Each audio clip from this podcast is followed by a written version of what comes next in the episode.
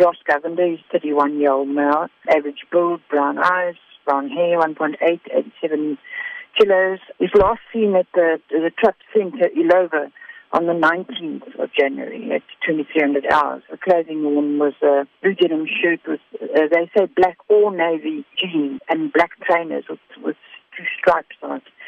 He's allegedly driving a light um, metallic blue Toyota Corolla 1998 model. The registration is XZM245GP.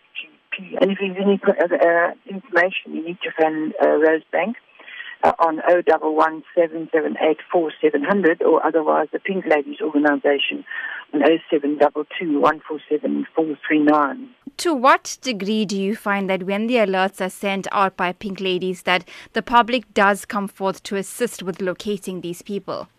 Uh, look, I've got to say one thing. We don't do this. South Africa does this. The people do this. They come there, and we have built up a, such a strong network throughout the country. But they all come in there, and they all share the flyers. And the more you share those flyers, the more information can come in. And the information, we will put three numbers down for ourselves um, as national numbers now, and the police numbers as well. And any information that comes into our phones, it gets um, WhatsApp to the our investigating officer immediately for them to be able to take action.